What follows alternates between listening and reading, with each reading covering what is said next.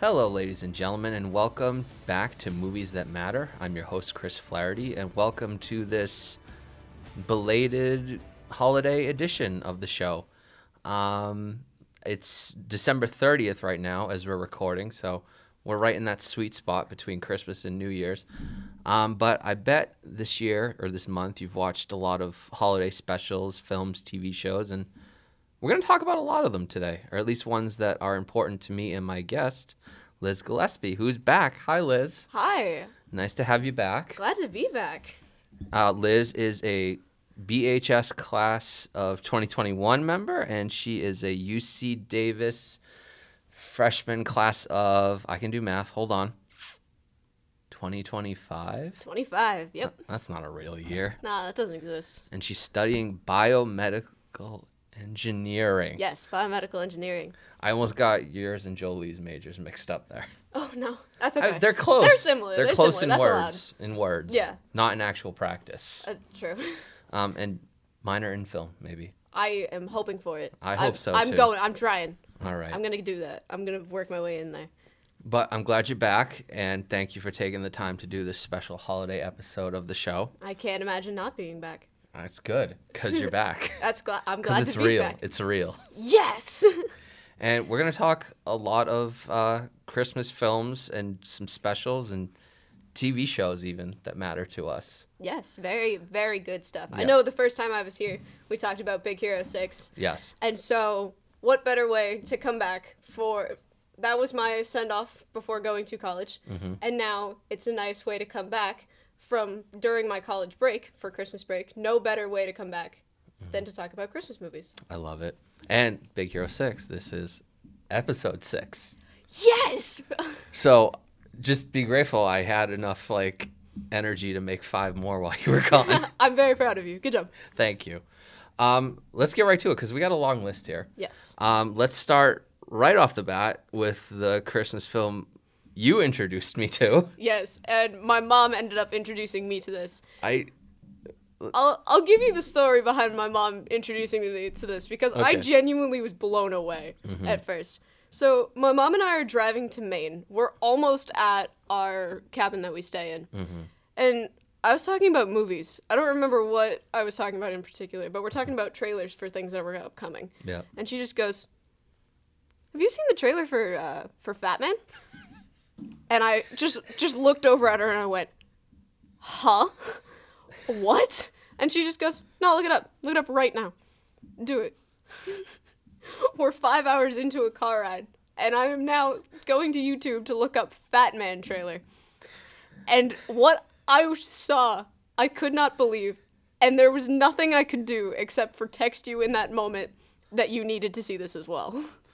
And I saw it. I'm so glad to I hear saw that. it.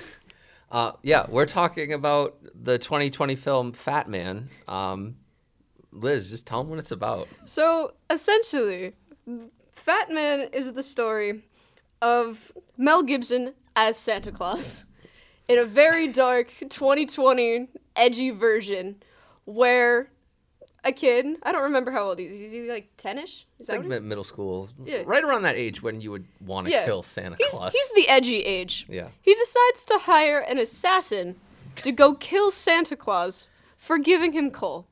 and the assassin is played by Walton Goggins, What who a- also has history with Santa and wants to kill him in his own right. Yes. So he, the second he's hired, he's like, "Yeah, yeah, you chose the right guy for this job." Yeah, I'll do it. Oh, yeah, exact. Yeah, no hesitation. Just yeah, I'm gonna go kill Santa. I'm gonna go kill the fat man. Where do we start with this one? I, I don't know. Um, I think a good place to start with this one is that this one is a good movie for the time that it came out in. For Yeah. this movie came out in December of 2020, and I saw the trailer for it in summer of 2020, so I was very prepared for the Christmas of 2020. And everything was fine in 2020. Everything was fine, fine. in 2020. We were all in very happy moods. yep. Um, we were all very excited for this, and so we were all sort of, you know, angry at the world. And oh Yeah. yeah, other thing to mention about this movie is that Santa is being funded by the government, Yeah. Which I thought was kind of like a cool twist. Mm-hmm. which was a very interesting thing to think about because you don't necessarily think of the monetary aspect of Santa because you always Right. just immediately assume all of it's magic. Yeah. So to kind of put it into a realistic perspective in that way is just very different. Yeah, I think he says like I'm the biggest like economic stimulus the U.S. government's had in years, Yeah, so, or something yeah, like that. yeah. So it was very interesting, especially in like the idea of the 2020 year when we're not when we're all separated from each other, we're all angry at the world. Mm-hmm. It's very I don't know exactly what the word that I'm looking for is, but it's very surreal to see that even Santa, the figure that's supposed to be the jolliest and happiest of them all, is also angry at the world, Mm-hmm. Yeah. particularly the United States government. Yeah, Because none of us were angry at the United States government in 2020. and he's, he's just like he's he's done with his job. He's over it because like like you said, like everyone in the world has just sort of lost their optimism and lost their Yeah. Christmas spirit. Like the scene in the bar when he like comes up to the guy and he's Yeah. like, "How are you, Mike?" And, And- like I guess the guy's thinking of like cheating on his wife or something. Yeah. And, like, and Santa dissuades him, which is kind of cool. That was a very interesting scene because I Yeah. just it was also very surreal to see just like how Santa remembers everybody. Yeah, Just just in a time where you couldn't see anybody, just to see that he remembers everybody and Mm-hmm. had Yeah. Mm-hmm. no problem just going up and talking to him and remembering him was just very interesting to see. yeah. It's a very it was a very interesting twist on Christmas. Yeah. And like I like the I like the premise. Like I can't believe no one thought of this before. Like a grumpy Yeah. kid wanting to get revenge on Santa Yeah. in the worst way. It yeah, and I think one thing that makes this movie very good as well is that they really did a good job with making this movie intense.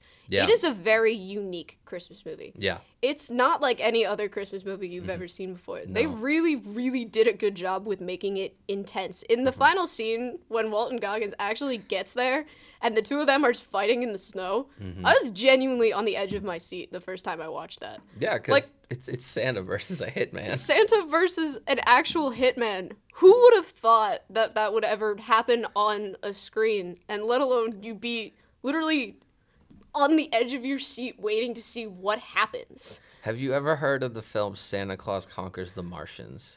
No, I don't think so. I've never seen it. It's a very old movie. It, it's it's Santa Claus versus aliens. I that's incredible. this is kind of like the 2020 version of that. and I think it's in the public domain. oh, I don't think anyone cares about it that much. I'm gonna go look that up after Yeah. this. That's incredible. Oh Yeah. my god. But um, yeah, Fat Man, like, don't judge a book by its cover. Yeah. Like it's, it's a sight to see, and It really is. The when my mom brought it up to me, um, she didn't preface anything about it. She just said, "Have you seen the trailer for Fat Man?" She did not mention that it was a Christmas movie. She did not mention She- that it, it was about Santa. She did not mention that it was a movie about a hitman. She did not mention any of that. She just said, "Have you seen the trailer for it?" So I thought it was going to be like a comedy about a guy who's overweight, and oh boy, was I incorrect. So judging the film by its name is incorrect to do because you have to see it to experience it. yeah, and Mel Gibson's not fat. No, he's not. No, what? Well, It's- I guess that's it's part of just it. the Like title. he's he's Yeah. beaten down and stuff, but like, we're not gonna talk about the Mel Yeah. Gibson of it all. but he does a good job. But he does a good job. He really works the character into somebody that you're interested in seeing. Yeah, and The one thing about the movie, though, that I think I have told you before, that I think is just kind of off about the movie, is the depiction of the elves in it. yeah, it was kind of like they That's just kind gotta- of strange. In a world, in the world where they've made everything else about Santa very realistic to Mm-hmm. the world, adding the elves and who the elves are Mm-hmm. just feels out of place. Yeah, it it felt like just a bunch of, and I, this is sort of like my one gripe with the movie. I don't know if I wanted them to have a bigger budget or not. Yeah. You know, because like Yeah. it's just like it's a bunch of people that are made to look pale with like Yeah. Star Trek ears Yeah. on. But I feel like maybe if they had a little more money, they could have did better. But I feel like if they had way too much money, this film would have like Yeah, then it would have flopped. lost its charm. we'd have had this big like green screen like Yeah. dogfight in the sky with like Walton Goggins on like a plane, like trying to shoot Yeah. Santa down. And, no, no, no. Just the what it was was what it needed to be. Yeah. Mm. And it w- it was wonderful. And now it's part of our annual Christmas watches. Oh yes, it has. Yeah. It was the, the second year that it is the one year anniversary of it, Yeah. and I've my parents and I are gonna wanted to buy it if we weren't able to stream it. Like we were gonna watch this over and over again. Oh, I rented it on uh, Amazon Prime That was When what we you did told me last. about it, That's what we yeah. Mm-hmm. did last year, but it was the same price to buy. So my mom was like, "Should Oh. just buy it." My dad was just like, "You really gonna? We're gonna buy this? We haven't even watched it yet." Well, it's streaming on Peacock right Yep, now. that's what we watched it That's this how I year. watched it this year. yeah, Why don't we downgrade the violence of Christmas? Well, we'll downgrade it a little bit for this next one. keep, keep it a little violent. Get the violent ones out of the way. Uh, Pro- First. probably a more traditional Christmas watch. Mm-hmm. Uh, Home Alone. Home Alone. Well, one of my favorite ones. I Mm-hmm. this is interestingly enough, Home Alone is one of my favorite Christmas movies Mm-hmm. that somehow I forget is a Christmas movie every year. I remember when I was little, like not, re- not like registering that it's a Christmas Yeah. movie. You know, Just just because I remember I watched so in 2019 I was um going to Tahoe for Christmas and I was going to spend it with my extended family as opposed to just with my parents. And I watched it on the plane and I think I hadn't seen Home Alone in a little bit before that cuz I remember thinking, "Wait, this story takes place at Christmas?" I Yeah. forgot about that. But it's because like you think of just the you know, the violent aspect of Home Alone with like the iconic scene at the end where where the burglars are going through the house and just stepping on nails and getting their heads burnt. but it's just the thing about Home Alone that I think I really appreciate is actually how much detail is put into this movie. There is so much that is so well thought out about this movie yeah. in terms of I think specifically towards the beginning of the movie as well. This movie puts so much detail into why they forgot Kevin at home Yeah. that I think a lot of people didn't realize. Um, and I even told my parents this. Um, I'm sure you've seen this, but in the scene where they in the scene where they're all yelling at each other in the in the um, in the kitchen when they're knocking s- all the drinks over and everything, Yep. they throw out his ticket Oh, I didn't see that. when they knock over the milk and they put all the paper towels together and they like cleaning everything up, Yeah. they pick up all the paper towels in the paper and one ticket gets put in there. And that's Kevin's ticket. So they throw out his ticket, which is why they don't remember his ti- why they don't have an extra ticket when they get on the plane.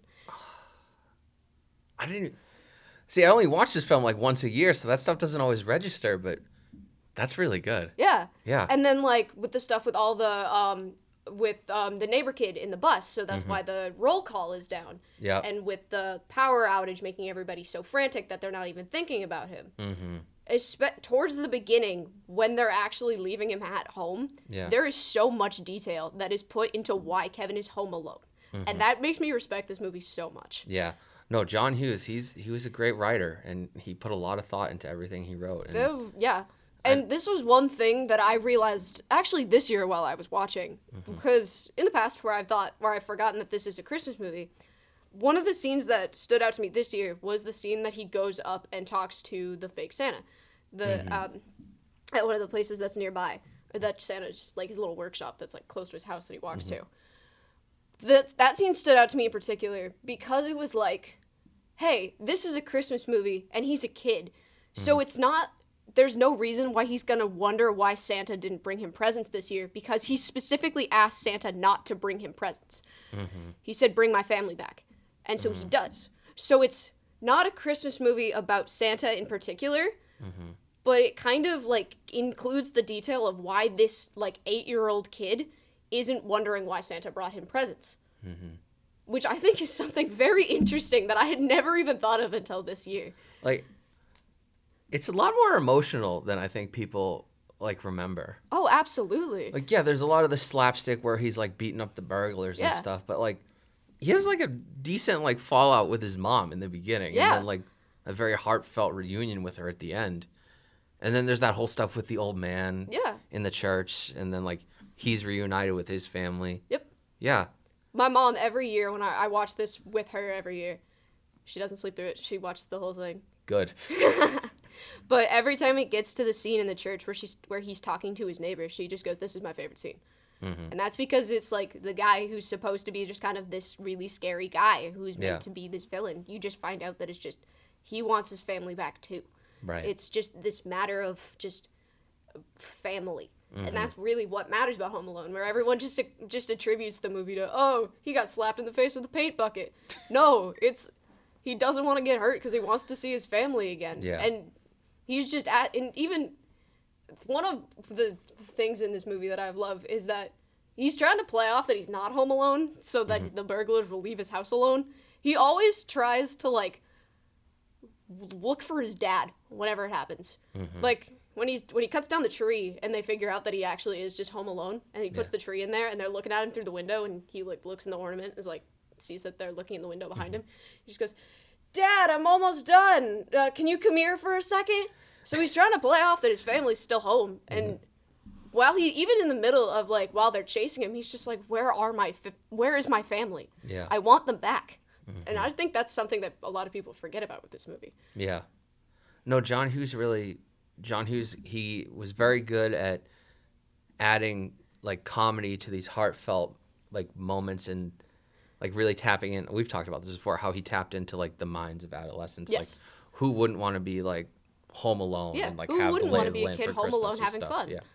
But like it's not just like oh the kid's home alone he's gonna like cause chaos and like throw Yeah. a party and then he has to like clean it all up before his parents get home. No, it's about being together for Christmas with Yeah. your family, which is what's important. And it's clear that I think I'm kind of reiterating this point again, but it's clear that he misses his family. It's not Yeah. just like he's home alone and he's enjoying like clearly he's enjoying it at Yeah. Mm-hmm. first. Like he's jumping on the bed and he's sledding out the stairs. Like he's having a good time, but he realizes that it's not what he wants. Yeah. And um, I'll I'll use this opportunity as a segue in terms of a Christmas movie. Mm-hmm. I want to talk about the Santa Claus really quick. Okay. In terms of talking about family, I think that that's a good one in terms of family dynamics Yeah. because That's a big family one. exactly Yeah. it, because I think it's a very interesting one of. I don't know if movies talk about divorced families enough. Not enough. I Not don't think. enough, Yeah. Mm-hmm. I don't think. And this one, as I love the character of Neil very much. I think Neil is such a funny character to begin with. But Judge Reinhold. and his sweaters. and his sweaters. But I think it does a very interesting job of talking about the dynamic of having a kid at Christmas divorced. And so he has two separate parents. Yeah. One of them who he doesn't want to spend time with, one of them that he does want to spend time with, but he's stuck spending t- with it. Oh, I just forgot. Charlie. I almost Charlie, forgot yeah. his name. Um, where he's stuck spending time with his dad despite the fact that he doesn't want to. He doesn't Mm-hmm. see, it was because of how he spent time with his mom, he doesn't see his dad as that much of a great guy. Right. But as he sees that his dad actually does bring spirit to the holidays and whatever, Mm-hmm. despite the f- even if it because he became Santa Claus, he sees him as a little bit better. But even Yeah. then, before he becomes like Santa Claus, Santa Claus, you can see his bond with his dad grow stronger Yeah. throughout the year, Mm-hmm. which I think is a very interesting thing to see in just a Mm-hmm. movie in general. Yeah. No, it's it's it's want versus it's classic want versus need. Like Scott Calvin, like he he wants to like get out of this Santa Claus job that Yeah. he's been thrust into. Like I mean, it's kind of his own fault. He killed Santa Claus. Yeah. Um, but what he needs to do is he needs to embrace the Christmas spirit and in turn embrace his relationship with his son.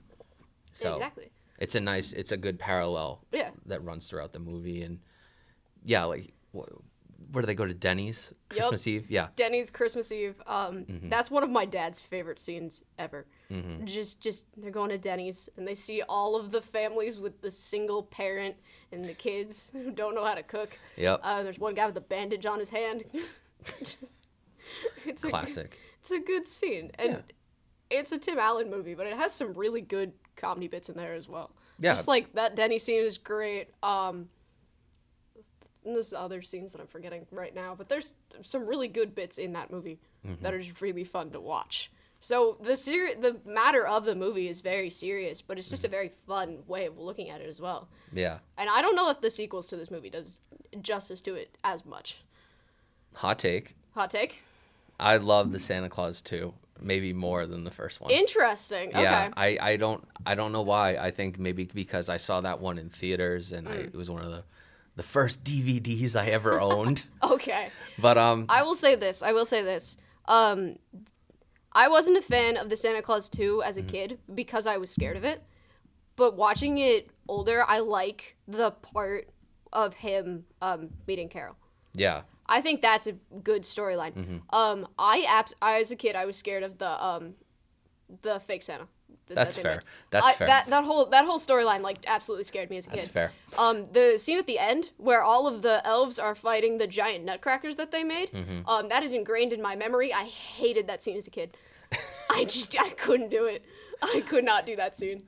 I, I I do like you said. I love like the whole Scott and Carol relationship. I love how it's sort of like a complete 180. You know, like he didn't want to do Santa, but now he's like he's Mm-hmm. Yeah. into it, Yeah. and now he's starting to neglect his son again, Yeah. sort of.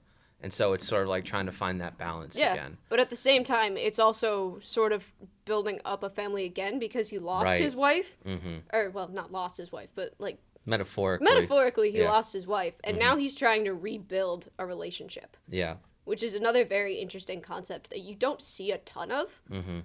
Which I think is a very, just a very interesting thing to explore in a Christmas movie of all things. yeah. In, yeah, in terms of Santa and Mrs. Claus. Yeah, and these films, like you said, they they promote a healthy divorced family Yes. relationship. Yeah. like, it's great. Like he, like Scott has a very nice relationship with the new daughter. Yeah. Yeah, um, but I think what I love about the maybe this is why the film is stuck in my memory so much. Uh, Chet the reindeer. Ah, yes, I forgot. I, about I love I love the reindeer that sounds like the Rugrat. I forgot about that. Yeah. He sounds like Phil from Rugrats, and it's perfect. I I'm not gonna do the voice, but I just That's I think awesome. that's what Yes. really I love that very much. Yeah. So yeah, there's a lot of films, uh, the theme throughout Christmas films of like you know cautionary tales, be careful what you wish for, and Mm-hmm. then like you know, embracing family and Christmas and stuff. Um, I don't know what should we do next. I think a good one to transition into from Tim Allen becoming Santa Claus to Santa Claus becoming himself with Santa Claus is coming to town. Oh my god, we're just gonna talk about Rankin Bass specials for like 20 minutes. I feel like I've done some good segues today. I'm very you proud have of you've myself. done a very good job. um, yeah, I love Santa Claus is Coming to Town. It is my favorite of all the Rankin Bass. That's a specials. very good one. That's a very That's good a classic one. Other other than just the fact that you made a lip dub of it. No, yeah, Mm-hmm. That's a very good one to begin with. I think I know it's a- that's another one that like really thinks through details very well. right. like answering all of the children's questions about how Santa came to be, Yeah, which is a very fun concept to see. It's very interesting to see Santa younger and Mm-hmm. yes, Mm-hmm. trying to become and like growing up to become Santa. yeah. Because like alternatively to Tim Allen's one, he was just thrust into the position he didn't want to, and then Yeah. it, he saw an opportunity to become close with his son, so he did it. Yeah. But with this one, it was just I grew up becoming as a toy maker, and I wanted to bring joy to kids, Mm-hmm. which is another very fun thing to see. It's somebody who genuinely just wanted to spread love and happiness in a place where there clearly wasn't very much with Meister Burger Burgermeister. yeah no this it's he's made a very like admirable protagonist that you can root for and Yeah. i've said this before i think the best santa claus is the santa claus is in film and tv are the ones that present santa as just a human being Yes. that makes him more accessible like he can be a person like Yeah. you and me Yeah. and yeah he it, you benefit from seeing him as a young man growing into this role Yeah. One of my favorite parts of this one in particular is his um the scene where he's in the the forest and he meets the Winter Warlock. And he, Mm-hmm. oh i like- do love that and scene he breaks him down. yeah, Yeah. of course. I forgot that that is particularly that's the the scene whole where that's the I whole lip forgot dub that right that's there the lip dub one. But Yeah. just even like the talking parts of it, yeah you can tell that even if he is scared of the fact that this Winter Warlock is like about to break his knees, he's gonna die he's gonna die. He's still just thinking, how can I make this guy happy? What Mm-hmm. toy can I give this guy that's just gonna give him some joy?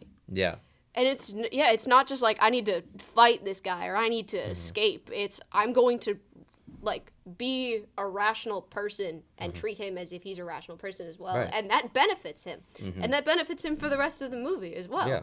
Even Oh. which yeah, even in like his potential final moments, he's sticking to his Yeah. guns and be like, "Hey, I have a present for you." Yeah, and it's it, not just sticking to his guns, just like in terms of that's what he knows. He knows that people want to see compassion, Right. and j- not even just people, even a winter warlock Yeah. who's bloodthirsty at this point. He could give him a toy train and melt that. And just he's converted. he's born again. and he makes a friend out of him. He he finds an ally. Yeah.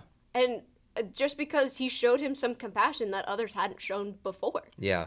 And even like when he meets the Burgermeister, he does the same thing. Like, Yeah. hey, you're under arrest. Here, have a present. Have a yo-yo of all yeah, have a things. yo-yo. and like, it- he's just a good guy. Yeah. He doesn't like. There's no final battle or anything. Yeah. He just he runs. He turns the other cheek. Yeah. He becomes a fugitive. Even even when he does give Burgermeister the toy Mm-hmm. and he doesn't necessarily make any enemies throughout the movie other Right. Mm-hmm. than Burgermeister. Even in the moments where the two of them actually meet each other, Yeah. they don't they're not like enemies. No. he's he's just like, okay, so you're not a great guy. Have a yo-yo. You're we're gonna be like friendly to each other in this moment. Mm-hmm. Yeah. Mm-hmm. where they're protagonist antagonist, but they're not like clash clashing with each other. Yeah. They're they're for that moment. cute voice crack of mine. for that moment, they're on the same side. I'm sorry. Um, we're gonna take a break. Quick sip of water. Quick sip refresh of water. after that. Um, no, I think it all plays into the final message that the the Fred Astaire postman puppet says at the end about like what would happen if we all tried to be like Santa, and that like maybe if we all followed his lesson, there finally would be peace on earth and goodwill toward men. yeah. I won't give the whole quote, even Yeah. though I've probably posted it on social media every year since 2017. but Five days of Christmas, or Twen- 25, 25 days, 25 days of Christmas. Hashtag it, tweet it, gram it. Um, should we talk about its its sequel? I think it is a sequel. The Year Without a Santa Claus. Yes. I, I consider it a sequel. think I do too. I mean, think, these- Yeah. I don't think everyone realizes it, but these are all sort of in the same universe. Yeah. Yeah. I mean, Mickey Rooney plays Santa in these two films, and then like across a few others, and you know we have the same Frosty, the same Rudolph, and stuff. It's, Mm-hmm. Yeah. It's a cinematic universe. It's a s- Christmas cinematic It's- universe. It's the Rankin Bass Christmas cinematic universe. the, CCU. Yeah, and it did end in an Avengers style film. It did. With Rudolph and Frosty's Christmas in July. I forgot that that Yeah. exists. That that exists and it's it's a ride. We're not gonna talk about it now. We're gonna save that for for next year. But let's talk about the year without a Santa Claus. Year which- Without a Santa Claus is, I believe, my mom's favorite. it's a great one. That and that's easily one of my favorites as well, Mm-hmm. because it again takes a very different twist on who the idea of Santa is. Yeah. where uh, that's a good theme throughout all of these a good idea of who santa is where this one in particular talks about less of who he is what he's growing up to become who he will be and more of just his role in society within the christmas of normal people Yeah. where it's you see that people are starting to to think oh he doesn't matter that much and then you kind of realize that oh he he is a part of everything he Yeah. is showing some compassion giving people presents and Mm-hmm. just being an all-around magical figure that you should believe in giving Yeah. Mm-hmm. you something to believe in and is what you need to see at christmas Yeah, it, hu- it humanizes Santa again. Yeah. And like, I feel like the year without a Santa Claus is more relevant now than it was like I don't know how many years ago because Santa in this movie is just like, I'm done. yeah I don't want to do this I'm anymore. I'm sick. Pe- It's uh, you could almost say that in a way. d- This is a very odd comparison to make. That Santa and Fat Man Santa, they're not the same character because clearly that's not Mel Gibson. no. no, it's not. But in a way, they kind of are showing the same message. of Yeah. a Santa who is kind Absolutely. Mm-hmm. of sick and tired of his job. He's sick of people being naughty and not caring about being compassionate or sh- believing in Christmas, in what Christmas is supposed to be. Mm-hmm. Then they both kind of give that message of, I want to reinvent the idea of what Christmas should be. Yeah. Mm-hmm. And it's a more compassionate, less naughty, more nice type of Christmas. Yeah. He learns to appreciate what he has and um it's sort of like I- what what I don't know. I don't know what thought I'm trying to say here is. Um I I guess I'm trying to say is Santa realizes how important he is Yeah. and how much people actually care about what he does Yeah. and who he is. And this is my turn for a good segue. This is where Santa learns he really has a wonderful life. Uh, good job. Good job. Score. Nailed it. So this one has stood out to me ever since you told me that this was one of your favorite movies ever, It and is. not just a Christmas movie. Yeah. Mm-hmm.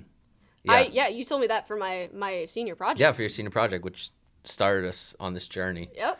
Um, have you seen it yet? I've seen most of it. I Okay. Mm-hmm. haven't seen it in its entirety, but I've seen a lot of it, and I know basically. Yeah, it's All it's a about long it's a long well it's it's only two hours, which I I always felt it was longer than that, but yeah, it's it tells George Bailey he's this young man. You see his Mm. whole life, like you see all the sacrifices he's made throughout his life from adolescence to when he saved his brother from drowning in the river Mm-hmm. to like taking over his father's business instead of going off to college and stuff. You Yeah. see like how much he's given throughout his life and we sort of spend the first hour of the film beating this man down Yeah.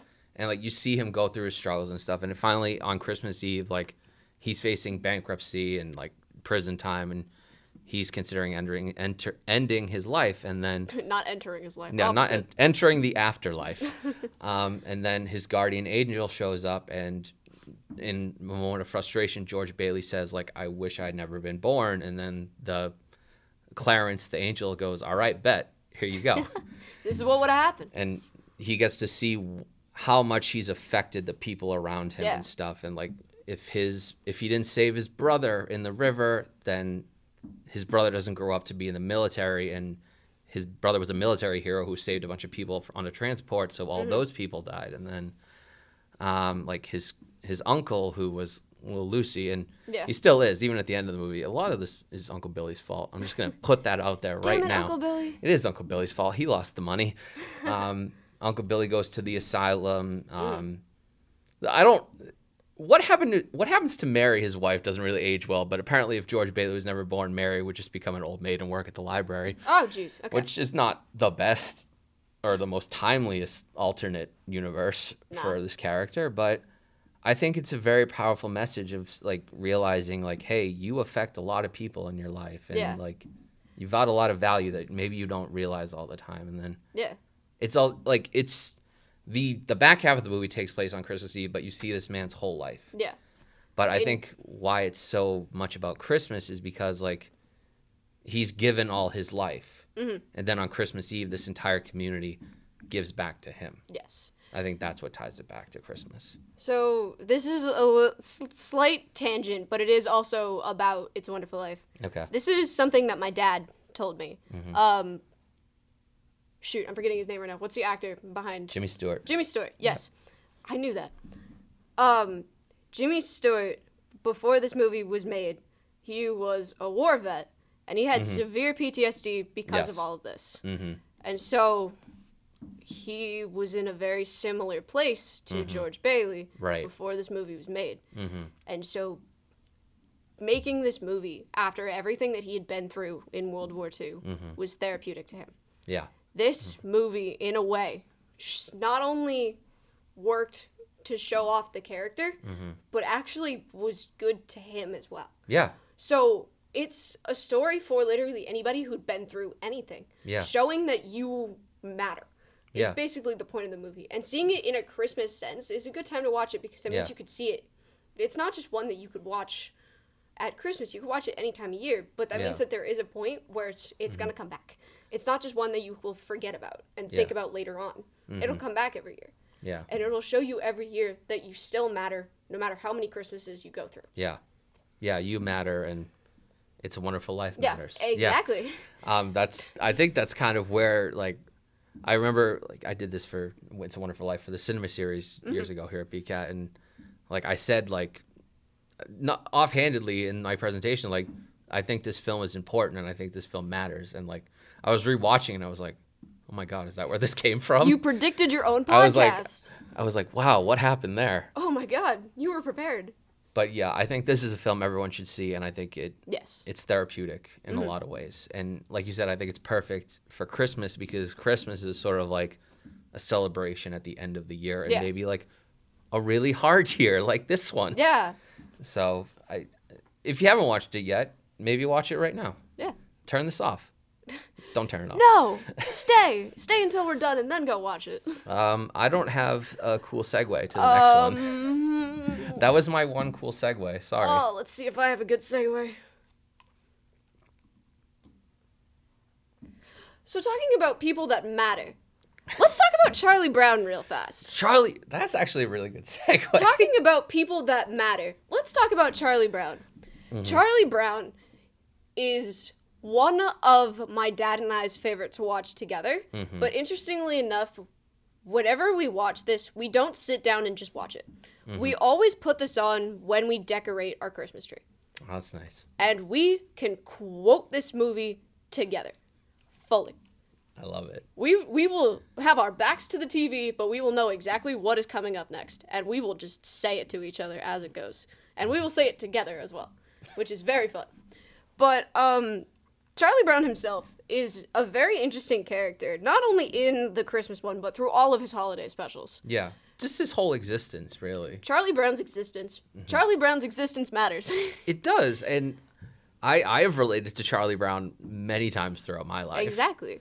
The character of Charlie Brown is such a good figurehead for somebody who has been put through not I don't want to use traumatic, but has been put through a situation that is never ideal. He's been put through the ringer. He's- and yeah. he's only like eight. Yeah, he's a child, but he's been through a lot between the people around him and the adults around him and just kind of just everything that you see in all of the Christmas specials or all of the all of the specials. Mhm. He puts up with a lot. Yeah. But at the end of Charlie Brown, you see everyone come together and show him that, hey, it's not such a bad little tree. Yeah. It- After they've like After they After they've dumped on him for tore 20 minutes. they tore him apart. Yeah. But at the same time, they're like, hey, we shouldn't have done that. right. You matter, Charlie Brown. Merry Yeah. Christmas. We- I think Charlie Brown and Christmas is sort of like this perfect combo because Charlie Brown is always trying to stay optimistic even though he's always being beaten down and Yeah, Christmas is the time to like boost up your optimism opti- optimism that There you that's go. the word I'm looking for. helping you out. Um, and he's struggling Yeah. because life is still tough for him even during Christmas. And like he thinks like, all right, I'll do I'll do a Christmas play. I'll get a tree and like Yeah, the serotonin will fill me and I'll be like all about it. yeah, But like he gets a tree yeah. and his punk classmates just like dump on him for it. And then Linus realize tells him what really Christmas is all about. Yeah, And so then he realizes like, you know what? This tree's great. I'm going to do my thing. And then he goes home and yeah. even in that moment, he's still kind of beat down because like he puts the no, I can't. Rem- oh wow, I'm really like. Does he put the ornament on the tree when he gets home? He gets to Snoopy's doghouse. He Yeah. gets to the doghouse, takes the ornament off of the doghouse, puts it on the tree, and then it falls That's over. right. And then he walks away. Yeah. And then since he's next to the doghouse that wins first prize, First prize. my own dog gone commercial. We love Snoopy. I love Snoopy in this house. Ah. Um, but they all come over and they realize that this tree, sti- that this tree, no matter how how pathetic it looks, Mm-hmm. they realize that it matters. Mhm. Like I said, Yep. it was never such a bad little tree. right. they take all the other ornaments off and they put it on and they realize that hey on the surface it looks kind of pathetic but it can be built up it just Right. needs it just needs a little love Exactly. thank you linus Char- maybe not just the tree. Maybe Charlie Brown needs a and little. charlie love, brown too. needed it as well Yeah. and so at the beginning you can see that he's feeling neglected by everybody Yeah. and then you it kind of changes where it's just a different form of neglect Yeah. But then, and it wasn't ever that he was looking for attention or anybody or Mhm. anything. He was looking for just somebody to acknowledge him Yeah. properly. Mm-hmm. And so, just having some form of acknowledgement was what made him just feel the Christmas spirit again. Yeah. Especially in in the world of just how much of they made Christmas about consumerism at that point. Yeah. We're just just my own dog gone commercial. Like I, s- I really can quote a lot of this.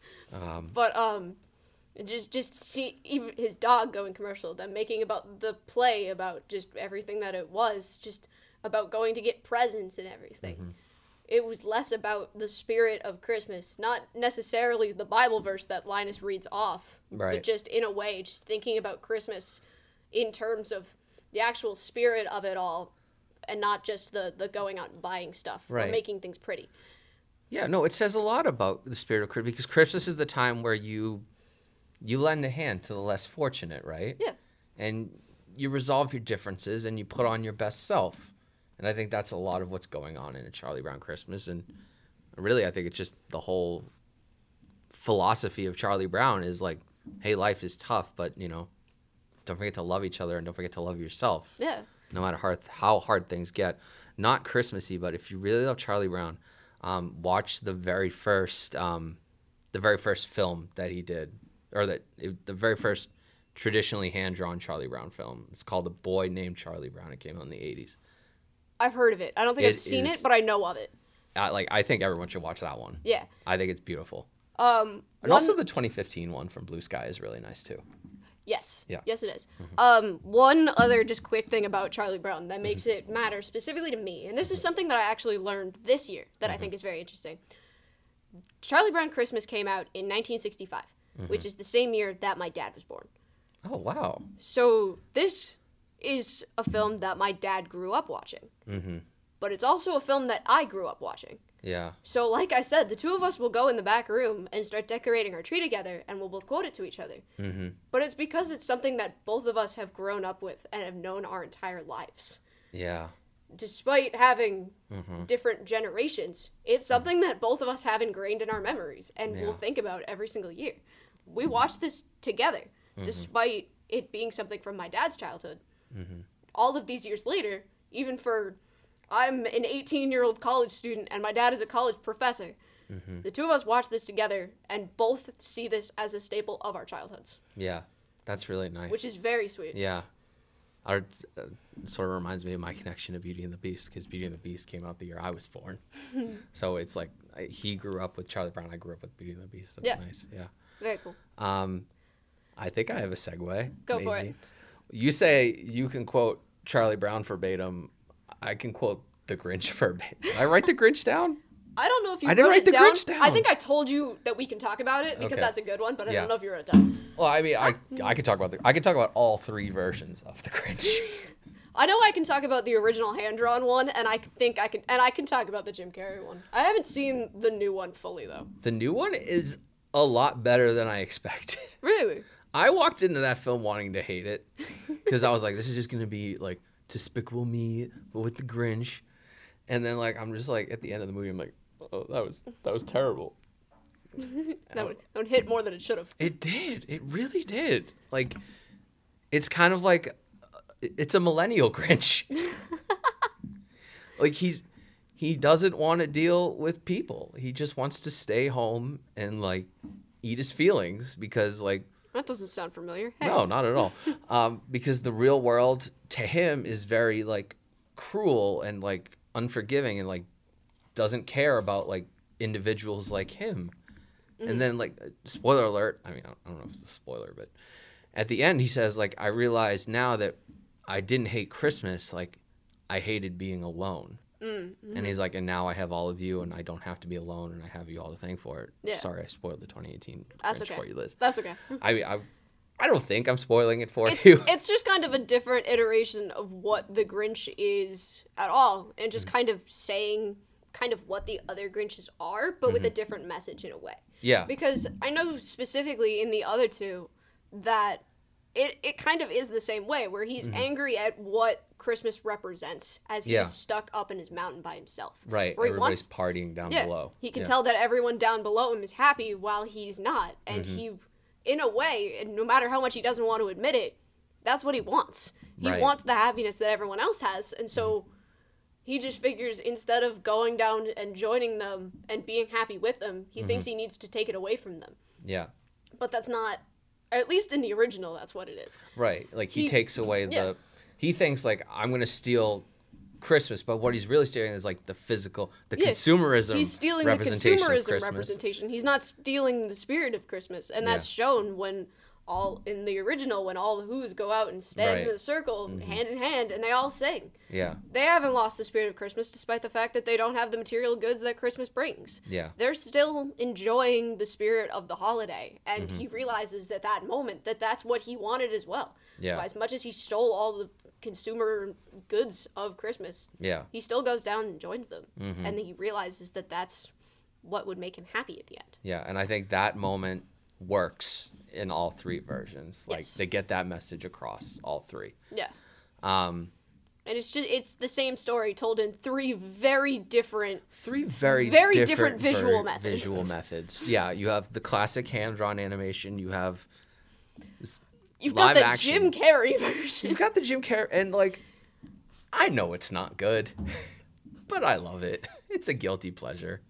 I'll allow that. I, I I think that the story of it is a very interesting story. I just don't think that the visual of it is that appealing. So Well, y- Mm-hmm. it's not one of my favorites because I don't think it's that visually appealing. But I It's think not. that the message of it is very interesting because you see the story of the Grinch, of not just hey, it's this guy in a mountain. You kind of get a little bit more backstory into who he Right. was and why he was so angry at everyone to begin with. It's a very convoluted backstory. Like they made fun of him because he tried to shave, Yeah, and so he's like, "All right, I'm gonna rage out of here." And yeah. but yeah, like I feel like they spent all this money building like this whole Whoville set and like all these costumes and like making everyone look like Who's, and like you expect like okay, it's Christmas, it's gonna be bright, it's gonna be vibrant, and like the whole film looks like they put like a desaturation Yeah. filter on it, Yeah, which is I don't understand it's- why they did that. Mm. which is a little weird.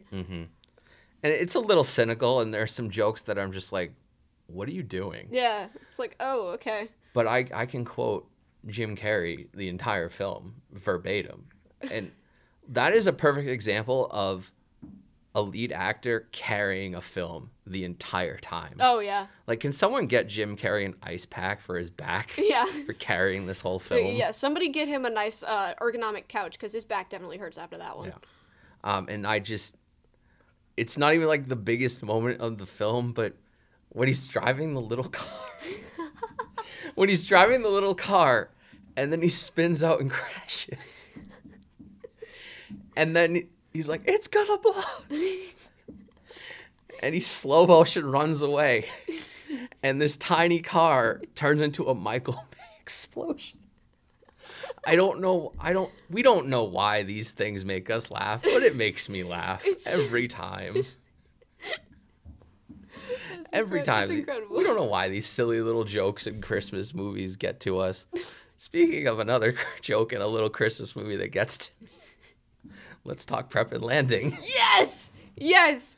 Prep and landing is one that I am very interested in because it's a newer one, Si- similar to Fat Man. It's kind of a Yeah. newer one that I don't think enough people have really seen and appreciated. Right. We don't get a lot of like, well, thanks to Hallmark and Netflix, we do, but we don't get a lot of like, We don't get a lot that we see as classics. yes. There are a lot that just feel mass produced. This one doesn't. This one felt Mm-hmm. Yeah. like it actually like took some time and they really This was genuine. they put some effort into this Yeah. one and they really put yeah and speaking of the rev up the engines yeah yeah it's it's such a creative little film. Like first off, like the premise of like these elves go and prep houses Yeah. before Santa gets there. That's a brilliant premise. Yes. And then like every little like joke and like little detail is Yeah. amazingly well thought out. yes i think the idea of you there's a lot of stories about santa there are a lot of stories about the kids and Mm-hmm. while there are stories about elves like you know elf there Not yet, not we'll yet, get, we'll get not there yet. we'll get there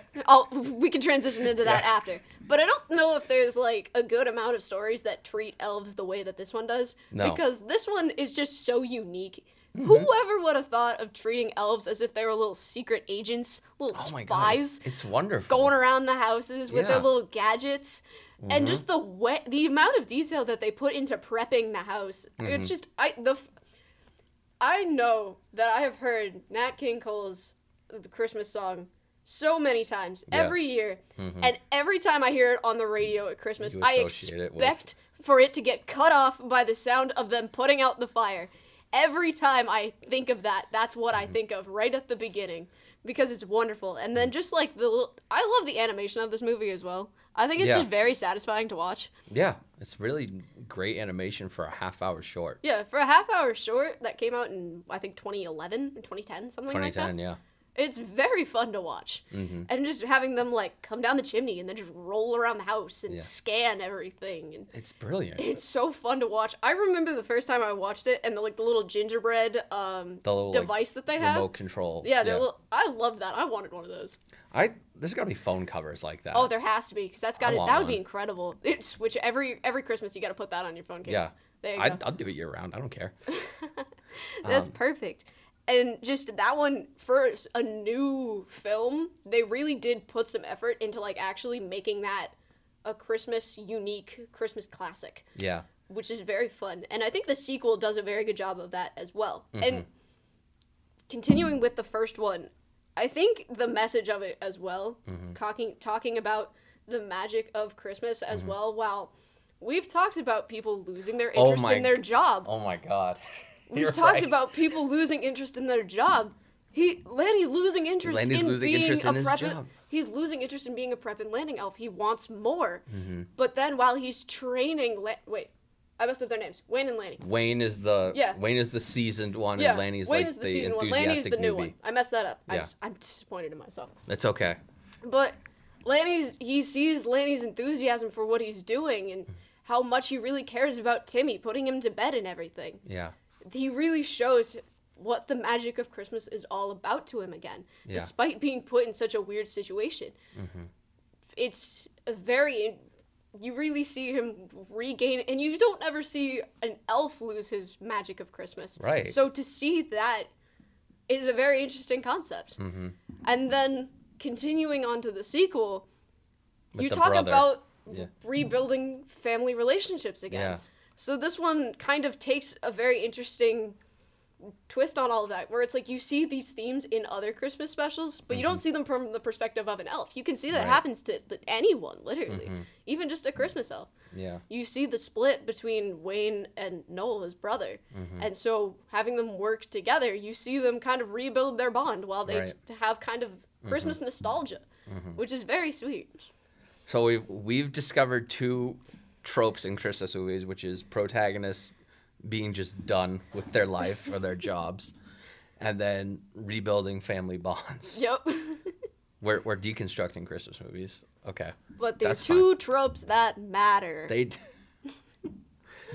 put the NBC, the more you know, gif over that. Perfect. Um, I just I, yeah, like it's so incredible. I love the a- attention to detail in Yep. that film. Like even in the dialogue, like code name tree skirt, Yep. or like uh, bring me big red, or like figgy pudding, and Yeah. then like Who- I, I um, one of my favorite lines in there is um, I initiate I initiated list redundancy protocol.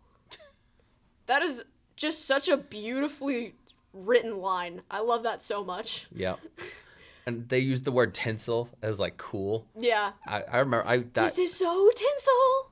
it's great, and what is it Thrasher. The, the, Thrasher the reindeer, the reindeer reindeer. that transports them. Yep. I can't even remember. I can't remember the line. Like I thought he was a myth, and he's like, I am a I myth." am a myth. And then I, I don't remember what he says, but he's like got the candy cane in his Yeah. mouth like it's a cigarette. Uh, yeah. Um. Oh, what is the other? Um. I know I already mentioned the rev up the engines one where they're hyping up the, the reindeer are incredible. But one of my the two my two favorite my two other favorite jokes in that are also reindeer related. Eight maids a milking, come in. Eight maids a milking. I really hate that call sign. What's up, McGee?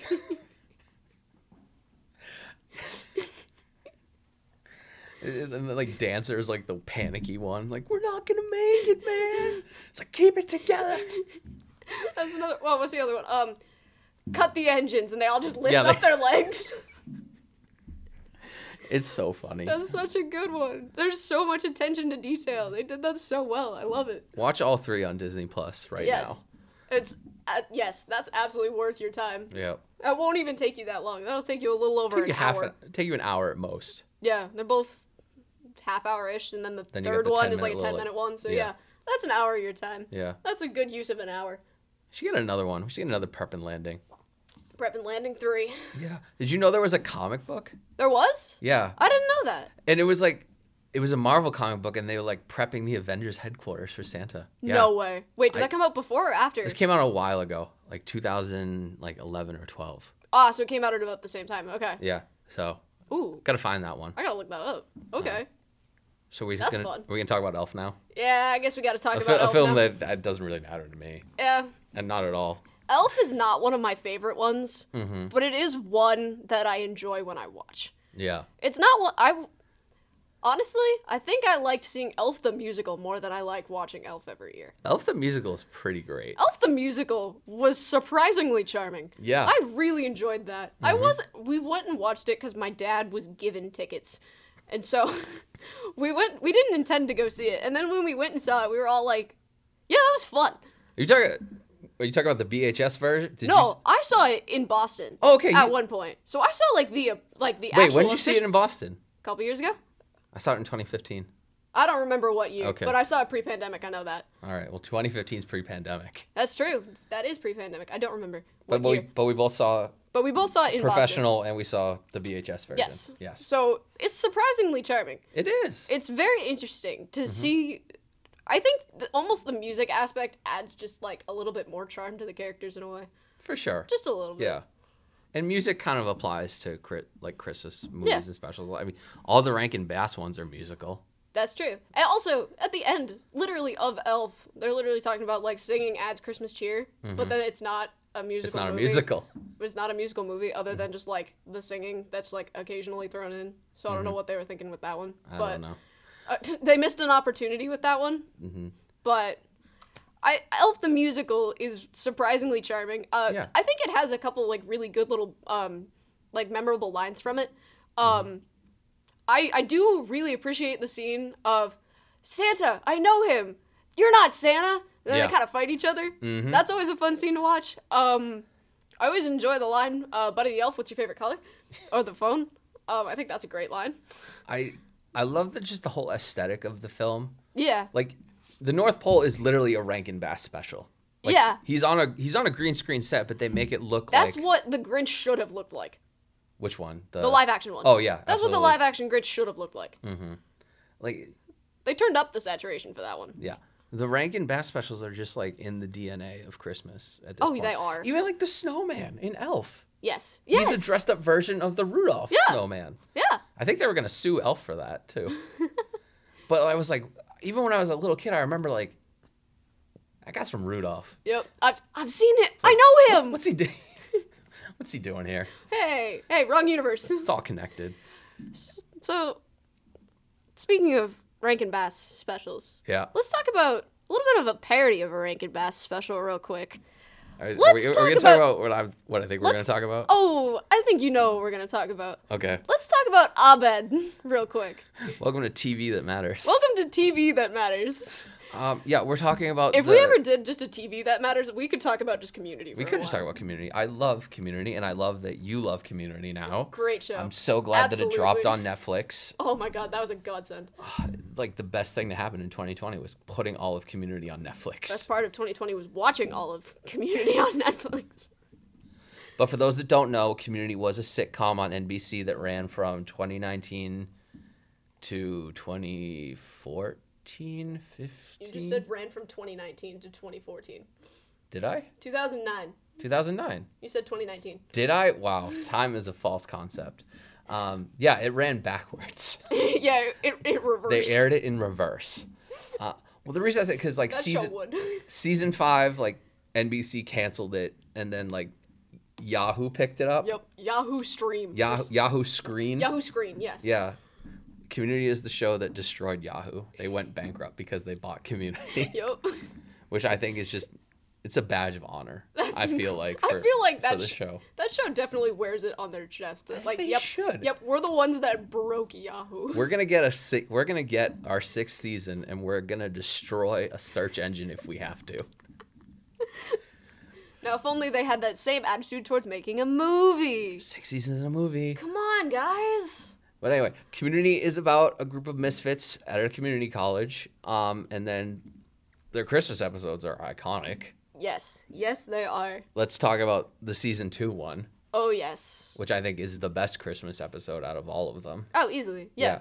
and it like you said, it's a parody of a Rankin Bass special because Abed is having like a mental breakdown at Christmas, so he sees the world as if it was stop motion as animated, if he was in a Rankin Bass as special. if he was in a Rankin Bass special. and they portray it in the same same way essentially where Yep. they're everybody is the, the the figures and they're all walking around and the, Yep. they did the whole special that way which i Yeah. think is such a very good thing for which is something that a tv show is such weird to see just a tv show just be like hey here you go here's an episode fully in stop motion just for fun Well, that was kind of like what Community was doing at that Yeah. time. Like, hey, here's a stop motion episode. Here's a western. Here's like a Yeah. Star Wars episode. Yeah. Let's just do all these weird genre episodes. yeah here's just an episode where they're playing paintball just for fun Yeah, just- and then like to quote yeah. Abed, like I remember when the show used to be about community college. yeah i remember when this show used to be on Like Yeah, exact. And just the first song of it, where he's just dancing around and they end up tasing him at the end.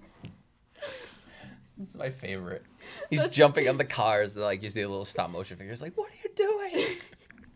Because the thing about it that's so wonderful is that even by itself, it's a great Christmas special. right. But it portrays what community is so well Yeah. as well. Where all of the characters are still all of the characters. You Yeah. didn't change any of that. You just put them all in a Rankin Bass special. Yeah. Mm-hmm. Which is wonderful. You have Abed who's just all who's very much playing along into the the theme of the week, which we- Yeah. Mm-hmm. which in this episode Rankin Bass. And he's going on his own adventure and everyone is just kind of like, All right, We're going we're with them. going with him. Yeah. And Troy's like excited about everything, and Annie's like, uh huh.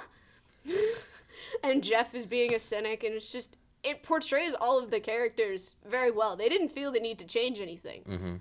but they also just made it so charming at the Yeah. same time. It works very well. Yeah, and you don't I don't think you even have to watch community to appreciate it because Yeah. it's the story spoilers again abed is not spending christmas with his mother this year because she has a new family and then Yeah. like he's realizing that christmas adapts with new traditions and stuff and now he has this new family in the study group Yeah.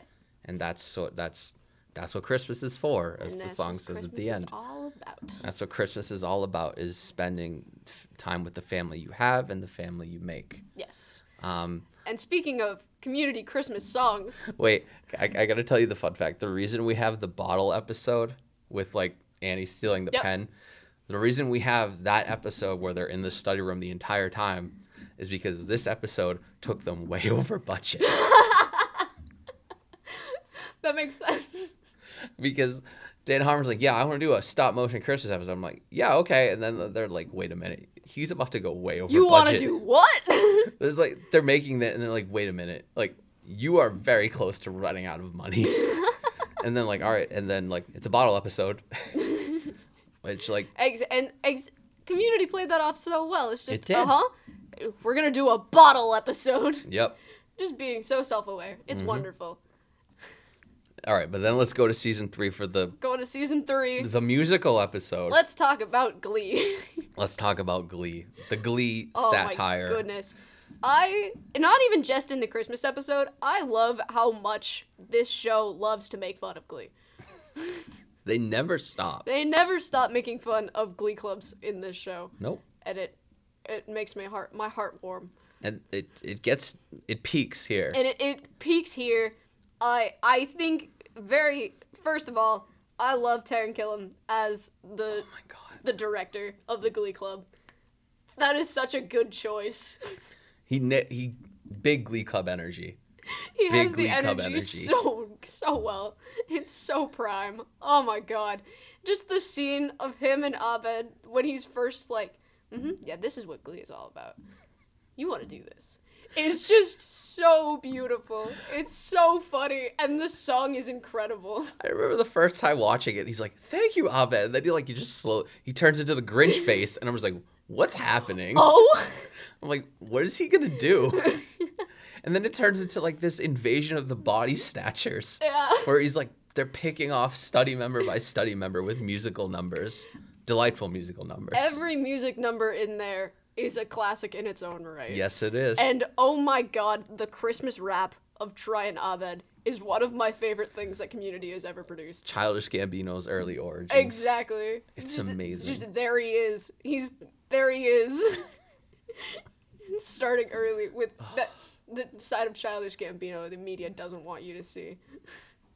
It's one of my favorite things the show has ever done because It's just so beautiful. It is, and like the stop motion, like it justifies like why they're doing this gimmick of the week. yeah, exactly. hmm It's the theme of this, like the theme of the other one was the Rankin Bass, and this one Yeah. they're they're Doing a Glee- musical. Yeah, they're doing a musical. They're doing an episode of Glee, and they're do. I watched the first three seasons of Glee, I think, and this Okay. episode was better than all three seasons of Glee that I watched. I've never watched Glee, but I You're not fe- missing anything. I know. I'm But- sorry, sorry, all the viewers that actually like Glee. but I felt I felt the smackdown and I appreciated it, Oh yeah, especially in the beginning where they're like they're doing like the mashup, yep. and then just Chang just comes out of nowhere. And it's like stop, And he, like throws the cease and desist letter at them, and they just they all like I don't even know what to describe what they do. It's a breakdown. They have a it's breakdown. a breakdown. Ah, It's a colossal it's breakdown. the, yeah, they all just collapse to the ground. Yep. It's beautiful. It's it's it's wonderfully created chaos. hmm and and um some of the songs are, are less less um wonderful than others but just Mhm. um just the entire episode overall Yeah. just also again like the other one doesn't lose any of the magic behind any of the characters Right. despite yeah. try each song is like beautifully tailored for each of the characters Happy birthday, Jesus, for sure. yeah, happy birthday, Jesus, for Shirley. Uh, the Christmas rap, baby boomer Santa. Even Britta's awkward song. Even Britta's awkward song just is so. Oh, Britta's in this. Why don't we let Britta sing her awkward song? me so Christmas, me so merry. She's so good. It's wonderful. Uh, Six seasons in a movie, please. Please, I request a movie, please. It should be a Christmas movie. I'm just gonna throw that. Oh, Make that the would be- community movie a Christmas movie, That would be wonderful. or you know, what, just do a regular movie, then do a community Christmas movie. Make it stop motion. Two movies. Two movies. Six seasons and two movies. No, that get that hashtag trending. I want to back. I'm gonna backtrack for. Did you ever see the stop motion version of Elf? I think I've seen part of it. I don't. I I know I've seen it, but I don't remember if I've seen all of it. Yeah, it's not good.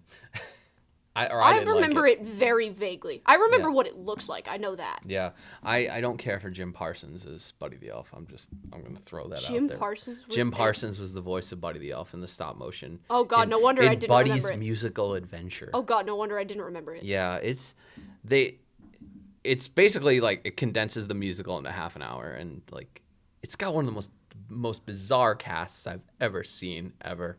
Like They Mark didn't- Mark Hamill's in it, Seth MacFarlane's sister's in it, Jay Leno's in it, Gilbert Gottfried is in it. What the hell? It's a weird movie. It's a weird stop motion movie. And but Oh?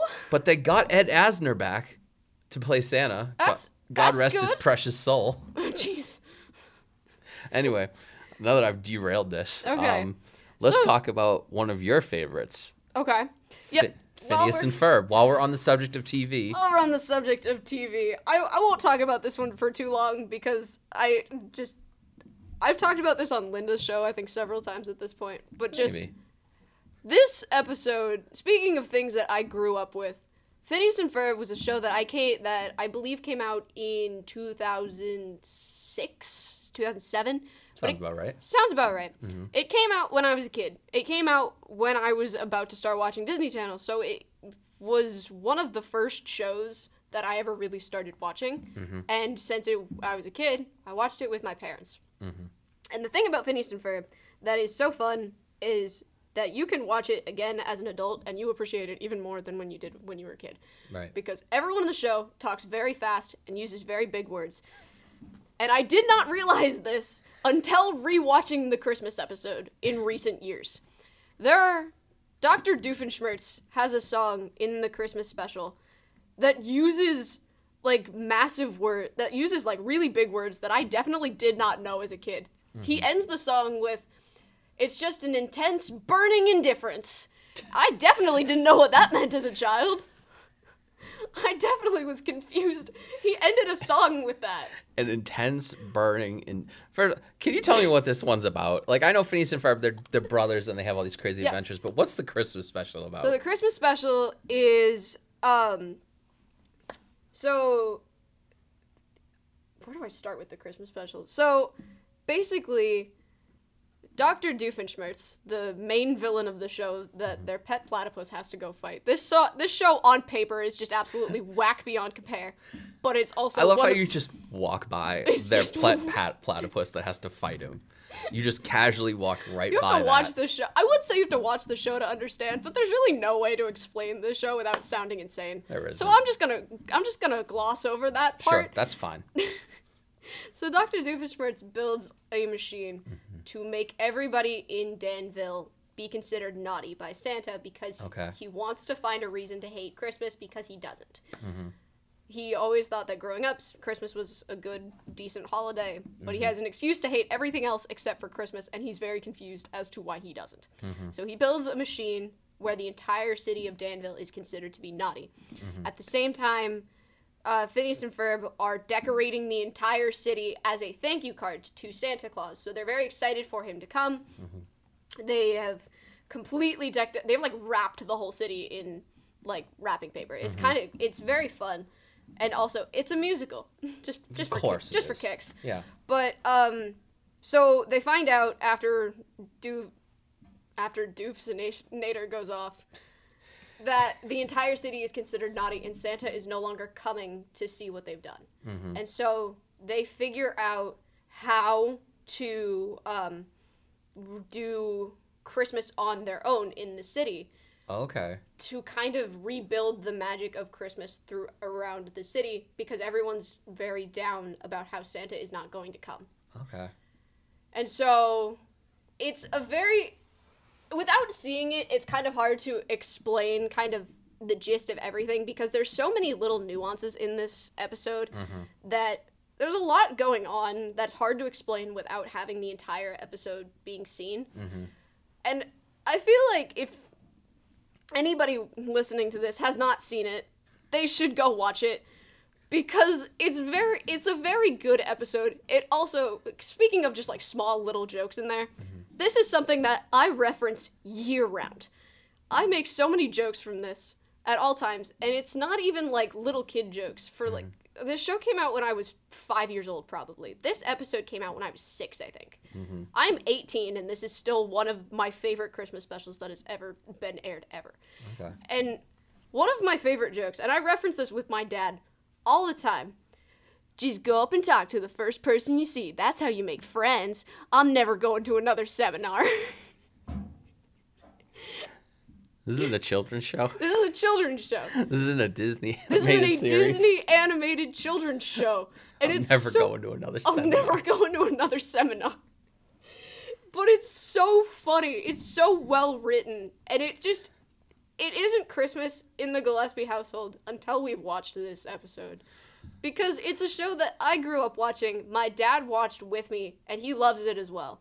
Mm-hmm. And so it's not Christmas until we've watched this episode and we've like we can quote the thing full way through and it's just it's for me particularly i don't know if other people watching this will have the same feeling but it's definitely a sense of nostalgia for me because i grew up watching it it was my favorite tv show it still is probably one of my favorite tv shows so having this christmas special that i can watch every year especially something that i watch with my dad is just uh, very special to me and that's why phineas and ferb matters Well, I'm sold because like the seminar line first of all, and then like this Christmas. spe- I like the theme of like making Christmas happen without Santa. I like that. Yeah. that sounds very cool. I'm I'm gonna because watch like it. awesome the premise of phineas and ferb essentially for anyone who didn't actually know what phineas and ferb was is it's these two stepbrothers that are very inventive and they like to do things on their own and they're trying to do this with just a couple of their friends and they build these very elaborate inventions Ty- I didn't know they were stepbrothers. they're Wow. stepbrothers yeah Okay. How I has mean, I know. divorce come up a couple times today no both of their parents both of their parents were remarried they both had separate children Okay. So Phineas has an older sister, Candace, and then Yep. Ferb was an only child. Mm-hmm. They have a joint family. All right. So Phineas and Ferb are just stepbrothers. No, I think I need to check this out because like I've seen it everywhere. And like Yeah. I, I have a friend who, my age and she's obsessed with it. And like I guess there's like some Star Wars episodes and Yep. some like Avengers episodes. Yep. So Oh, the Avengers episode. That's a good episode, too. And it, it is Disney, so frankly, I don't know why I haven't checked it out yet. It's a great show, and they the they build very crazy things. Like they build like roller coasters, and they build like s they go to space a couple times. Like Okay. they do these very elaborate things. Then their and their point is that they just want to enjoy their summer. Mm-hmm. So the entire show, other than like their special episodes, like their Christmas episode, takes Yeah. place all over the summer. And so this is like their one episode that takes place in the winter.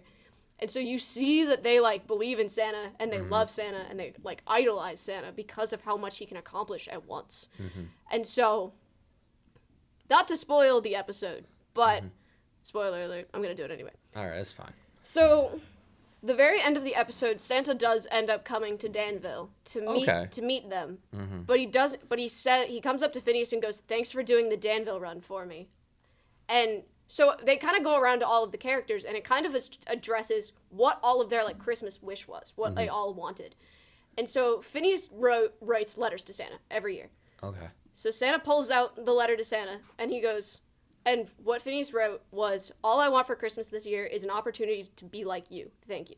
Oh. And so Santa gives Phineas twist. What? so so kind of in a way, Santa gives Phineas the opportunity to just be Mm-hmm. this force of good and compassion and everything to Mm-hmm. the city that he loves.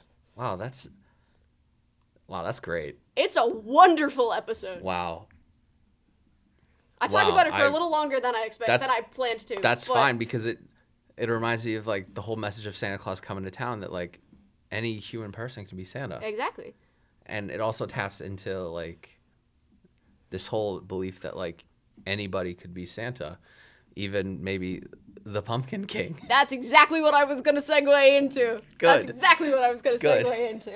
In, Because- in Jack Skellington's case, it works Maybe- out a little bit less well, Yeah. but still. Before I, I forgot when you were talking about how like Santa like said to Phineas that like hey thanks for doing my job for me that reminds I don't I don't have to talk about it I don't need to talk about it it reminds me of the end of the original SpongeBob episode I was like dear Squidward you've been a good boy this year thanks for covering for me and then you probably have this like this PA dressed as Santa and like yo we just need like Santa in front of a green screen waving for a few minutes Yep. and then this guy probably just goes like no I'm not just gonna wave. Nah. I'm gonna meme this. We're going to do it. We're going to we're going to go fully for this. Yeah. Uh. but yeah, people taking Santa's job either like in good spirit or by force. Uh, yeah.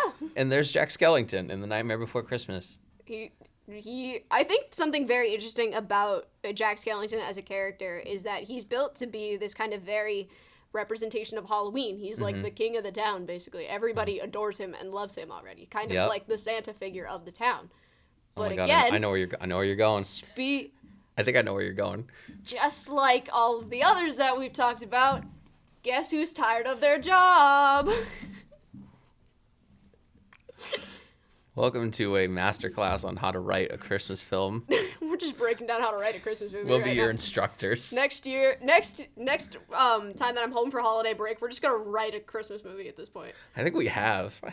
Have we? We might Yeah, have. we, we can just base it all on this. I think we just combine all of this. yes. There's a kid home alone. He's he's done with his job and his family, and he's like gonna kidnap Santa, but maybe he accidentally kills Santa. anyway, Nightmare Before Christmas, which is also a Chris. It, no, stop. Hold on.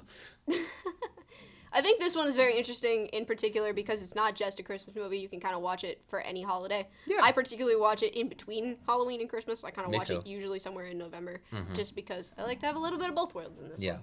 And I know the director has gone out and said it's a Halloween film, but like, no, because the film ends at Halloween. Or no, the film The film starts on the Halloween. film opens on the end of Halloween. yeah. and then it goes into Christmas. Yeah. Yeah. And while it's focused on kind of these more Halloween characters, the story is about Christmas. Yeah. It's a Christmas story told through a Halloween lens, Yeah. which is a very strange idea, but it works really well, I think. Only Tim Burton could do it. Only Tim Burton could do it. Um, I the character of Jack Skellington is a very interesting character because you see his eye, his lack of eyes light up literally when he goes to His see eye holes. Christmas. His eye holes light up when he goes to see Christmas. hmm His world changes because he realizes that there's more than just being scary. You see Yeah. that there's this kind of light in hmm like also spreading some joy. Yeah.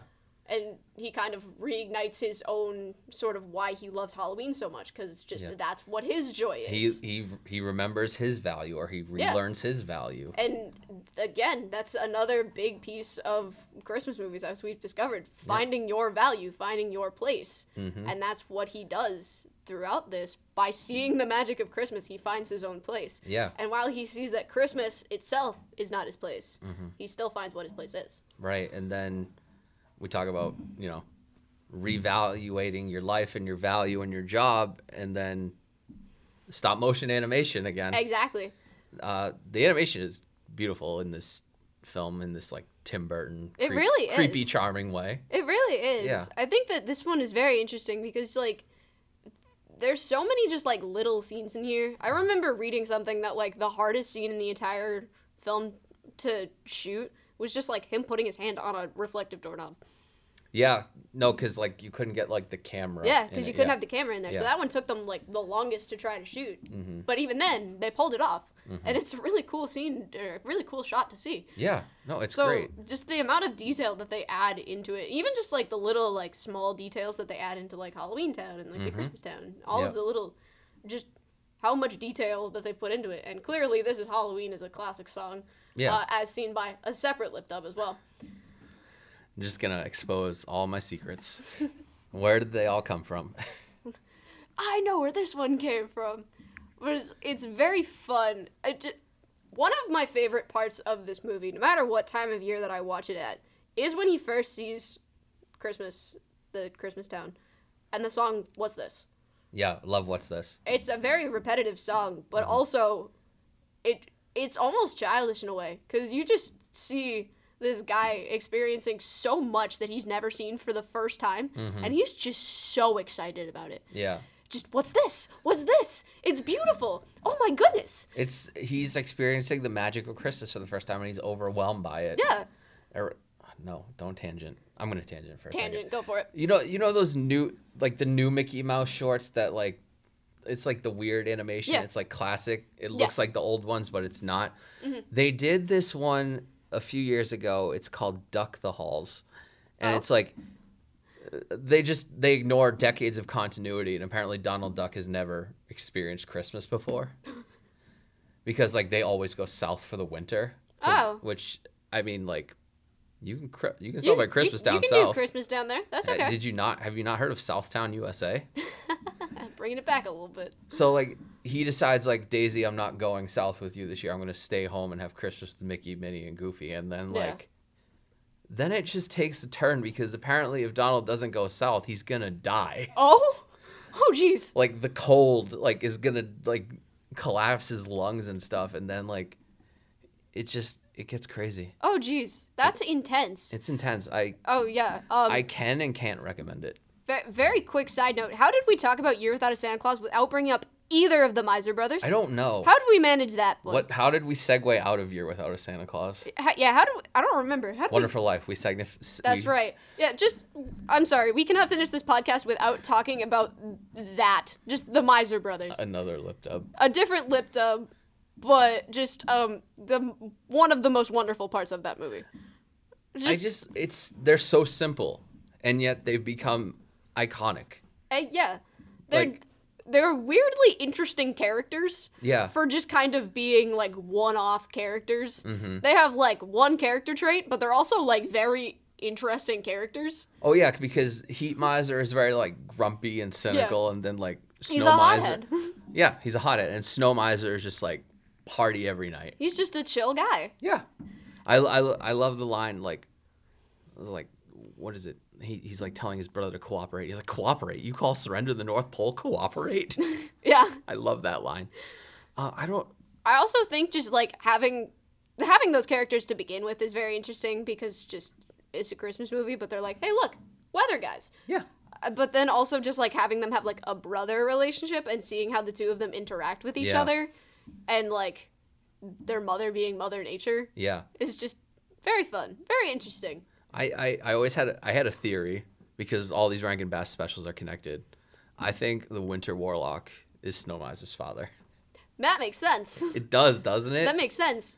because like when he's wintered up, they look very similar. They do look very similar. And the timelines add up.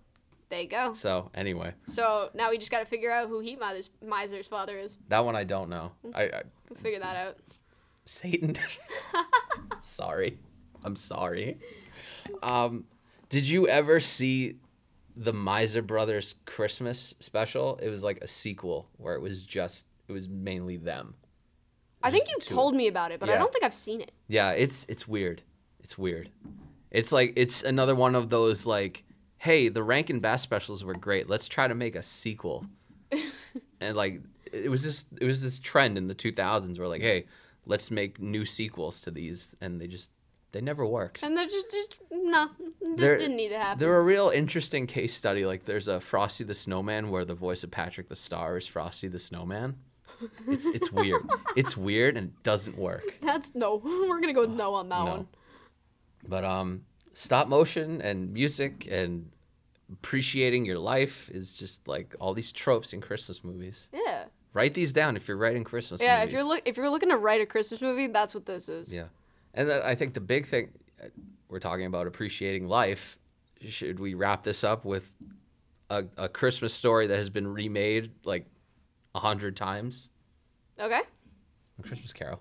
Oh yeah, so Christmas Carol. I was like, uh, yes, I know what you're talking about. hmm I'm sorry. A No, Christmas yes. Carol. A Christmas Carol. I was, I almost segued into this earlier, but I for, and I forget which one I was gonna do it with. But this, I think I was gonna do this after Wonderful Life. I think that's when I almost was doing this Okay. one, because this is another one that's very interesting about looking back on your life and Yeah. Mm-hmm. how how far you've come and how your past choices have shaped who you are now Yeah. and how your absolutely. future choices will shape who you continue to be Yeah. which is a very interesting message to see through the lens of a Christmas movie again. Yeah, because like as as we've dissected today, that Christmas movies really help their protagonists like reevaluate their life Yes. and learn to appreciate life better. Yeah. Where it's sometimes if you're looking at it if you're looking at it through the cynical lens, it's just oh the magic of Christmas. Yeah. But the magic of Christmas is a very good way of kind of showing a character their own faults Yeah, and realizing that your faults don't make you a bad person. hmm where it's if you're not recognizing your faults and you're just being a bad person, that's different than realizing that you can change and become better. right. And seeing that through the lens of Magic of Christmas. I know I mentioned this earlier and I don't remember which I think I mentioned this in Mad- in Wonderful Life, not Magical Life, Wonderful Life. In specifically how this particular story comes back every year, especially to wrap up the year Yeah, and it really shows you how you can go into the next year being a better person and how Mm-hmm. Right. Mm-hmm. it's going to come back every year it's not something that you just you see once you forget about it's something that will come back and will be promoted to you yeah. it's not something that you can forget about hmm No, believing in the magic of Christmas and believing that like you can change and you can be better. Like it's Yeah. a it's a universal message that, as we've seen, has resonated over and over and Yeah. over and over again because I, there's countless versions of a Christmas Carol out there. yeah Do you remember the first one you ever saw? first one i ever saw um i don't remember the first one i ever saw but i actually i think the first time i ever heard okay what year did the one with jim carrey come out 2009. 2009 i remember seeing commercials for that I and that was the first time i ever heard of the story of christmas carol I like that one. I don't love it. Um, I think Jim Carrey is better suited to the Grinch, but he does Yeah. Scrooge very well. I think it's the the uh, the Robert Zemeckis motion capture Christmas film people should be appreciating every year. I said what I said. there's no subtweeting there There's no there's no subtext there at all. You don't have to None. read into that. none Uh, but yeah, he Jim Carrey's a very talented actor, and I Yeah. never would have thought he would be a great Scrooge, but he is a great Scrooge, and I think. Mm-hmm. Despite you know, the shoddy motion capture animation, I think it captures the heart and the story of a Christmas Carol very Yeah. well. Um, first version I ever saw was we're talking Disney, like Mickey's. Was yeah the first that's one. a good one Yeah, and I think like it's only half an hour, and it, it encapsulates all of a Christmas A Christmas Carol perfectly. Mm-hmm. Gets the point across, hits all the right points. Yeah. So it's not it's not technically a film, but I'll t- I'll talk about it anyway. I think the first time that I ever really remember like getting deep into the story of Christmas Carol Mm-hmm. was in seventh grade where we had to read it. I'd read in seventh grade too. Yes, where we I'm so glad the curriculum hasn't changed. yep we had to read it. We read the the play of it, and then we went on a field trip to see it. North Shore Music Theater. Mo- North Shore North Music Shore Theater. Music Theater. North Shore Music Theater. So that was Um, Mm-hmm. the first time I ever really remember seeing Christmas Carol, as opposed to not just like commercials for it, like Yeah. the Jim Carrey version. That was the first time I was ever introduced to the story as a whole. Did you have a part when you read it in class? I think so. I think I was Ghost of Christmas Past, I believe. yes! We were both Ghosts of Christmas Let's Past. go! That's amazing. I love it. oh, that's awesome. Um, I'm in awe right now. Oh, I'm so glad. Oh, that I makes just me feel happy. like I just think we just became better friends. Yes, we did. Just, just a very specific memory, but I'm very glad that we both have it. I was like, wait a minute. She read it in seventh grade. She went to the North Shore Music Theater. Who did she play? who, who did you read it as? Yep, Ghost of Christmas Past. Oh, amazing. Um, I just want to end it right there. That's a wonderful. Bo- hey, it's about creating new bonds New and bonds creating and your own- traditions. thinking about your past memories and growing and thinking about them in the future. exactly. And I'll end it on this. Mhm. One of the things that I think I have touched on in particular Mm-hmm. about some of the ones that have meant the most to me was the fact that I grew up with them. Yeah. The fact that I have nostalgia towards many of these Christmas m- Mm-hmm. films, and I'm sure that you do too. Yes. And I'm sure that anyone who has seen any of these Christmas films, and not even just the ones that we've talked about, I'm Mm-hmm. sure that a lot of people that are listening have also have their own Christmas movies Mm-hmm. that they grew up on and have their own nostalgic memories for. Like I'm Yeah. pretty sure the majority of people don't have the same same vision of Phineas and Ferb Christmas that I do. But I'm sure that other people have their own version Mm-hmm. of what Phineas and Ferb is to me to themselves. So it's like you always say, it's subjective. You Yeah. Mm-hmm. have your own memories associated with it, and you can see the fact that you have your own asso- memories associated with it within the films. Mm-hmm. Yeah. Mm-hmm. They talk about that. That's the that's what the magic of Christmas is. It's remembering your family that you watch it with. My Mm-hmm. dad and I have so many memories of watching these together, which is what makes it special. Yep. It's all about what you grew up with, what makes it special to you Mm-hmm. every year. Yeah. No, I. The student has become the master. Uh, couldn't have said it better myself. Honestly, yeah. I I've watched so many of these films like year after year after year. I could remember like watching them when I was young with my parents and my aunt and uncle, and I remember watching them now, and it's just like. It's. They're nice reminders of the magic of Christmas, and then like, sort of like your dad growing up with Charlie Brown. They're sort of like they give you a unique perspective on life. Like, okay, like here we are a year later with Year Without a Santa Claus or Santa Claus coming to town. Yeah. And like a lot's changing this year, but these are things we can always rely on. They're Exactly. constants. Yeah. and Even the ones that came out in more recent memory, like Fat Man or Prep and Landing, mm-hmm. they I know that they'll live on for me in particular. I've- e, I Prep and Landing came out ten years ago, and I still watch it every year, and Yeah. I can't imagine that I'm going to not watch it in the coming years. No, I I will watch Prep and Landing. I will watch Home Alone. I will watch the Community Christmas episodes. I will Exactly. watch these all year after year. No matter how long ago it came out, if you associate memories with it. Then you're gonna keep watching it over and over again because that's what's gonna give you the most joy. Yeah, absolutely. Um, I was gonna mention how Michael Caine like went way too hard in the Muppet Christmas Carol, but I think no, I just ruined it anyway. No, you can, you, yeah, you can keep that in. There you go. I forgot about that, but no, we're gonna end on the nice note. Yeah. Um, As opposed to the naughty note. the... okay, I ruined it, but No, I it's just felt fine. the need to do it. that's fine. Um, but yeah, these are things that have become constants for us, and they're part of the Christmas season, and they're they're part of our traditions and our new traditions, and they will continue to be for years to come. exactly. And that's why Christmas movies matter. Yeah. And that wraps up this special holiday edition of Movies That Matter. We didn't. I don't even think we hit everything on the list. I don't think we did. But that's okay because we can do this again next year. Uh, Yes, we can. Because like, this is only There's like so ha- many that we could do. There's so many we could do. Even like the non-traditional, like the ones that like, is it a Christmas movie? Or is it not a Christmas movie? Like, Yeah. We we can, we can address the diehards. I was gonna of say the we world. can, we can debate Die Hard for a little bit. and you know maybe we even talk about Christmas movies we don't like. hmm, not there's none in mind. I it's- I don't I can't think of any. No, I love them all. No, there's just there's so many good Robert Zemeckis motion captured uh, Christmas films that are worth watching. Yeah, it's not like I've gotten into arguments with people about this. No, it's- I, I don't have a hill to die on about a Mm-hmm. Christmas movie that I don't like. Nah, Um, movies that don't matter. someone out there is like, what are they talking about? Someone's confused. Someone out there is very confused.